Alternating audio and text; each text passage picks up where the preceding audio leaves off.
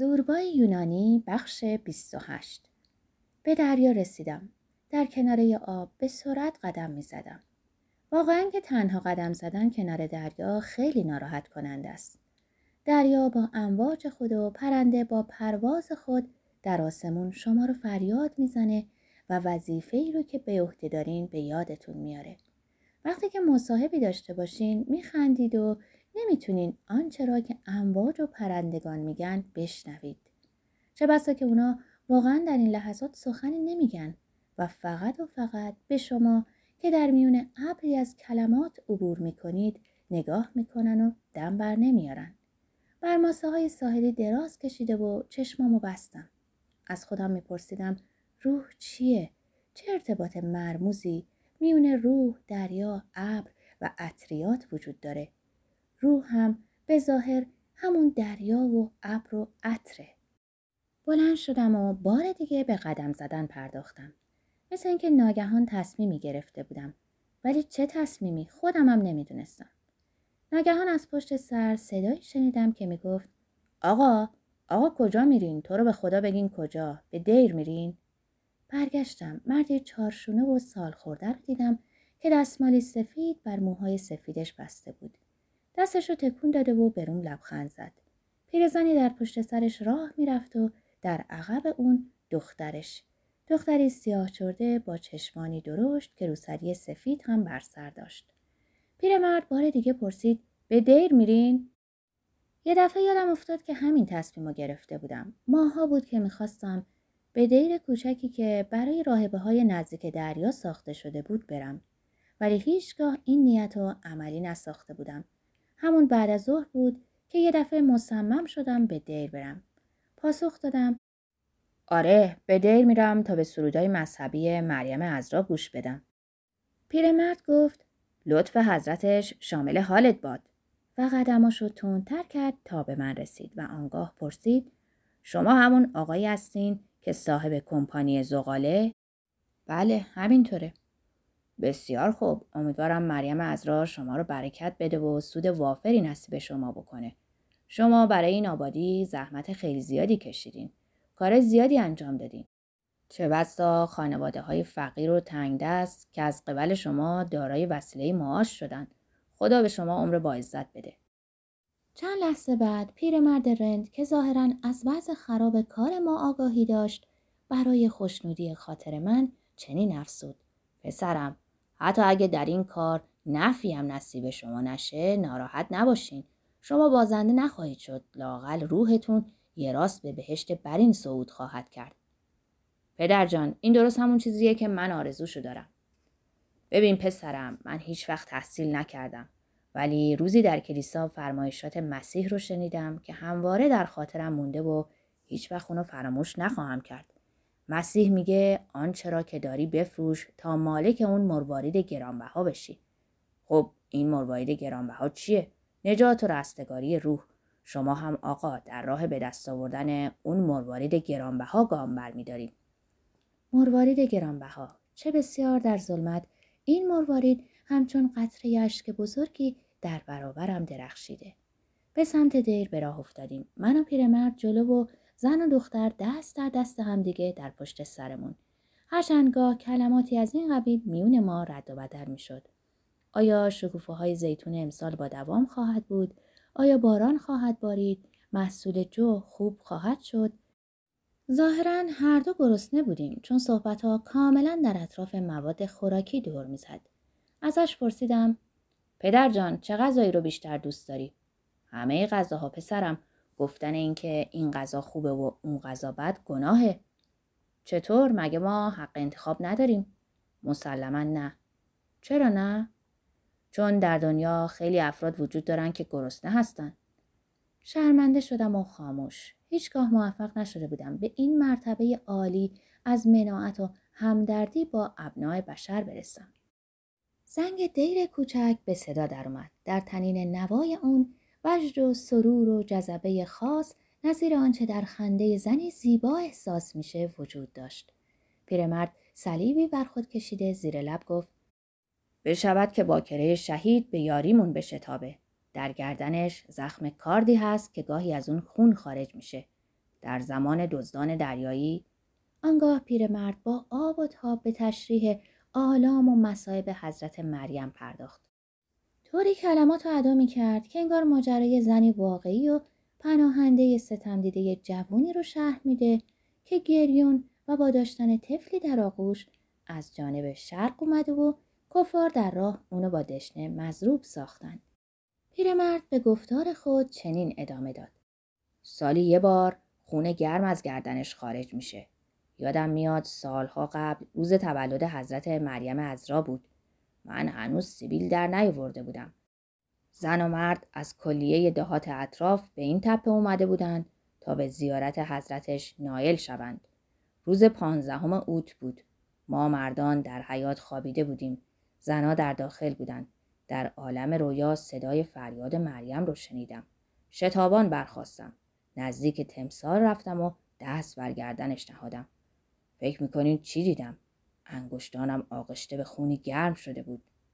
آنگاه پیرمرد بار دیگه صلیبی بر خود کشید روی برگردانید و به زن و دخترش چنین گفت. کمی تندتر راه بیاین داریم می‌رسیم. سپس با صدایی ملایم چنین اضافه کرد. اون موقع من هنوز زن نداشتم. در حضورش زانو زدم و تصمیم گرفتم که دست از این جهان قدار بشویم و راهب بشم. خندید. پرسیدم بابا جون چرا میخندی؟ پسرم از اینکه تو رو هم میخندونم راضی نیستی؟ آخه در همون روز در ضمن مراسم جشن شیطون در جامعه زنی نمودار شد و در برابرم استاد اون شیطون همین زنه. بدون اینکه سرش رو به عقب برگردونه با انگشت شست خود به پیرزن اشاره کرد که ساکت و آروم در پشت سرمون قدم بر می داشت. سپس چنین گفت. امروز انسان دلش نمی‌خواد به قیافش نگاه کنه. صرف دست زدن به او انسان منزجر و مشمعز می‌سازه. ولی در اون روزگاران تنازی اشفگر بود و از فرط زنده دلی چون ماهی به این سو و آن سو میدوید. عموما اونو زیبای موژه دراز مینامیدن. به راستی که این لقب برای آیشه خانم واقعا بسیار بجا و برازنده و برحق بود. ولی امروز پناه بر خدا. چی شد اون موجه ها انگار دود شده به هوا رفت حتی یه تار موژه هم نداره در این لحظه پیرزن درست در پشت سر ما بود و چون گفتار پیرمرد رو شنید صدای خفه‌ای شبیه قرقر سگی روستایی که قلادش رو سفت بکشند از گلو خارج ساخت. پیرمرد گفت رسیدیم ببینین اونجاست. در کناره دریا بین دو صخره عظیم دیر سفید و درخشان قرار داشت. در قسمت وسط گنبد نمازخونه که به تازگی سفیدکاری شده بود شبیه پستان کوچک و مدور زنی به چشم می‌خورد. در اطراف نمازخونه تعدادی حجره با درهای آبی وجود داشت. در حیات چند درخت سرب بزرگ و در کناره دیوارها درختان وحشی انجیر هندی رویده بود. قدم ها رو تندتر کردیم. نقمه های موزونی از در باز محراب به گوش می رسید. در ورودی چارتاق باز بود و به باغچه معطری که با شنای سیاه و سفید مفروش شده بود باز می شد. در کنار دیوارها در هر دو طرف ردیفی گلدان از گیاهان معطر مانند مرزنجوش و ریحان به چشم می‌خورد. چه صفا و روحانیتی در اونجا بود. خورشید در حال غروب کردن بود و دیوارای سفید کاری شده رفته رفته رنگ میخکی به خود می‌گرفت. داخل نمازخونه کوچک گرم و تقریبا تاریک بود. بوی شم هوای فضا رو پر کرده بود. زن و مرد در وسط ابری از بخور و کندور تکون میخوردند. پنج یا شش راهبه که لباسهای دراز و سیاهشون محکم بر بدن چسبیده بود با آهنگ دلپذیر و تنینداری سرودی میخوندند که با این کلمات آغاز می‌شد ای قادر متعال ضمن خوندن سرود مرتبا زانو می‌زدن و مجددا به سرودخانی میپرداختند خشخش لباسهاشون شبیه صدای مرغانی در حال پرواز بود سالها بود که سرودایی را که برای مریم ازرا خونده می‌شد نشنیده بودم. در دوران انقلاب روحی نوجوانی از برابر کلیساها همواره با خشم و نفرت میگذشتم. با گذشت زمان این خشم و تنفر کاهش یافت. گاهگاهی به جشنهای مذهبی مانند عید میلاد مسیح و احیا و قیام پس از مرگ می‌رفتم و خوشحال بودم از اینکه این طفل در وجودم دوباره به زندگی بازگشته. شور رازوارانه سالهای اولیه با گذشت زمان به لذتی زیبا پسندانه تحول یافته بود. قبایل وحشی معتقدند که هرگاه حالات موسیقی برای شعایر مذهبی مورد استفاده قرار نگیرند نیروی ربانی رو از دست داده و به نواختن صداهای خوشاهنگ آغاز می کنند.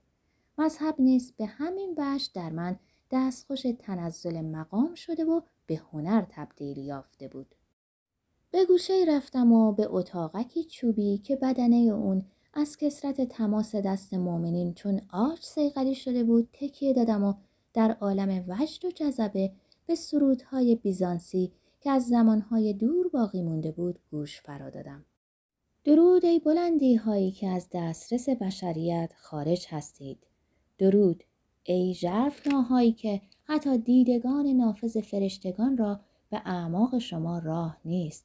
درود بر تو ای عروس پاک و باکره ای گل سرخ جاویدان و ناپژمردنی راهبه ها بار دیگه با سرای خمیده به زانو در اومدن و لباس های بلندشون چون بال پرندگان در پرواز صدا کرد. دقایق سپری می شد. راهبه ها با بالهای آغشته به عطر در حالی که شکوفه های باز نشده گل سوسن در دست داشتند ترانه هایی در باب محسنات و ملکات حضرت مریم میخوندن. خورشید در حال غروب بود و تنها نیمتاب شفق پرتوی بر زمین میافکند. نمی‌دونم چطوری خودم به باغچه دیر رسوندم. فقط به خاطر دارم که در اونجا با مادر روحانی و دو راهبه جوان در زیر درختان بزرگ سروی ایستاده بودیم. راهبه تازه کاری وارد شد و قاشقی مربا آب خنک و قهوه به من داد. گفتگویی آرام و دلپذیر آغاز شد. ابتدا سخن در باب معجزات و کرامات حضرت مریم بود. بعدا به لیگنیت و به مرغانی رسید که در این فصل بهاران تخم گذاری می کنند و بالاخره سخن از اودوکسیا راهبه بیمار و مسروعی به میان اومد که مرتبا قش می کرد بر زمین می افتاد و مانند ماهی می لرزید کف بر دهان می آورد و لباسش رو پاره می کرد. مادر روحانی آهی کشید و گفت سی و پنج ساله است. می‌دونید این سن مرحله بد و دشواریه. بشود که مریم مقدس شهید به یاری ما برخیزد و او را شفا بخشد. ده یا پونزده سال دیگه شفا خواهد یافت. من با بهت و حیرت گفتم ده تا پونزده سال دیگه؟ مادر روحانی با لحن جدی گفت ده یا پونزده سال که چیزی نیست باید به ابدیت فکر کنیم. پاسخی ندادم. می‌دونستم که ابدیت همین لحظاتیه که سپری میشه. دست چاق و سفید و معطر مادر روحانی رو بوسیده و اونجا رو ترک کردم. شب فرا رسیده بود. دو یا سه کلاغزاقی شتابان به آشیانه خود باز میگشتند. بومها از تنه درختان برای طلب روزی خارج می شدن. اون کرم صدپا، کرم و موش صحرایی از زمین بیرون می اومدن تا تومه جغ شوند. مار مرموزی که دم خود را گاز می‌گیره منو در چنبر خود محصور کرده بود. زمین کودکانی به وجود میاره و سپس آنها رو میبلعه. بار دیگه بچه های تازه و بلعیدن اونا. این سیر طبیعی پایان پذیر نیست. به اطراف خود نگاه کردم. هوا کاملا تاریک شده بود. آخرین افراد دهاتی به خونه های خود رفته بودند. لاجرم دیگر کسی نمی‌تونست منو ببینه. کاملا تنها بودم. پاها رو برهنه کرده اونا رو در آب دریا فرو بردم. بر ماسه ها قلط می عجیبی در من به وجود اومده بود تا بدن اوریان خود رو با سنگ، آب و هوا در تماس بذارم. مادر روحانی با ذکر کلمه ابدیت منو از کوره به در کرده بود. حس می کردم که این کلمه لعنتی مانند کمند یا تناب قلابداری که برای گرفتن اسب به کار میره گرد بدنم پیچیده شده. برخواستم تا مگر بگریزم ولی اشتیاق عجیبی داشتم که بدن برهنم رو در برابر خاک و دریا قرار بدم و اطمینان حاصل کنم که این اشیاء فانی و زودگذر ولی عزیز و محبوب واقعا وجود دارند. از اعماق خیشتنم فریاد برآوردم آره شماها وجود دارین و تنها شماها هستین که وجود دارین ای خاک من آخرین نوزاد تو هستم پستان تو رو میمکم و اونو رها نمی کنم. تو منو بیش از یک دم زنده نخواهی گذاشت ولی همون یکدم خود به شکل پستانی در خواهد اومد و من اونو خواهم مکید. احساس می‌کردم با خطری مواجه هستم. میپنداشتم اون کلمه لعنتی و آدمخوار ابدیت منو به سوی خود میکشونه. از این احساس به لرزه در اومدم و به خاطر آوردم که سابقا که شاید فقط یه سال قبل با اشتیاق تمام آماده بودم تا با چشمانی بسته و آغوشی باز خودم رو به آغوش اون بیافکنم. هنگامی که در کلاس اول مدرسه دولتی بودم در کتاب قرائتمون داستانی بود که معلم برای تدریس نیمه دوم الفبا از اون استفاده می‌کرد. اون داستان به این شهر بود که بچه کوچکی به چاهی افتاد. درون چاه شهری شگفتآور باغهایی پر از گل دریاچهای پر از اصل ناب کوهی از شیر برنج و اسباب بازی های رنگارنگ دید. ضمن هجی کردن کلمات چنین مینمود که هر هجایی منو هم به داخل اون شهر اسرارآمیز میکشونه. روزی هنگام ظهر پس از بازگشت از مدرسه در حیات منزل دویدم تا بر سر چاهی رسیدم که زیر داربست مو حفر شده بود. ایستادم و همچون موجودی افسون شده خیره خیره به سطح آب زلال اون چشم دوختم. لحظاتی بعد چنین پنداشتم که شهر شگفتانگیز منازل، خیابونا، بچه ها و داربست های مو پر از خوشه های انگور رو به وضوح می‌بینم. طاقت و صبرم تموم شد. سر پایین آوردم. دستا رو به جلو دراز کردم و خم شدم تا خودم رو به چاه بیافکنم. در همون لحظه چشم مادرم به من افتاد. فریادی کشید. شتابان خود رو به کنارم رسوند و کمربندم و در لحظه سقوط در دست گرفت. به همان نف که در طفولیت چیزی نمونده بود در چاه سقوط کنم اینک هم در سن بلوغ چیزی نمونده بود تا در کلمه ابدیت و تعدادی کلمات دیگه از قبیل عشق وطن و خدا سقوط کنم هر بار که بر یکی از این کلمات خطرناک غلبه کرده و اونو پشت سر میافکندم چنین احساس می‌کردم که از خطری جدی رهایی یافته و تا حدی به پیشرفت نائل شدم ولی حقیقت امر این است که چنین نبود تنها کلمات عوض می شد و من اونو نجات و رهایی می پنداشتم. کما اینکه در دو سال اخیر به دام کلمه بودا افتاده بودم. لکن اکنون خدا زوربا رو حفظ کنه. اطمینان داشتم که بودا آخرین چاه زندگی من خواهد بود و از اون پس با محلکه و گردابی مواجه نخواهم شد و چنانچه از اونم رهایی یابم برای همیشه نجات خواهم یافت. برای همیشه ولی چند بار این کلمه رو تکرار کردم از جا پریدم. وجد و سروری در سراسر وجودم احساس می کردم. لغ شدم و به دریا رفتم. امواج بانشات دریا انگار با من شوخی می کردن و منم با اونا به بازی می پرداختم. پس از مدتی خسته شدم. از آب بیرون اومدم و لخت موندم تا نسیم شامگاهی بدنم رو خوش کنه. با گام های کشیده به راه افتادم در حالی که احساس می کردم از خطر بزرگی رهایی یافته و محکمتر به پستان مادر بزرگ یعنی زمین چنگ زدم.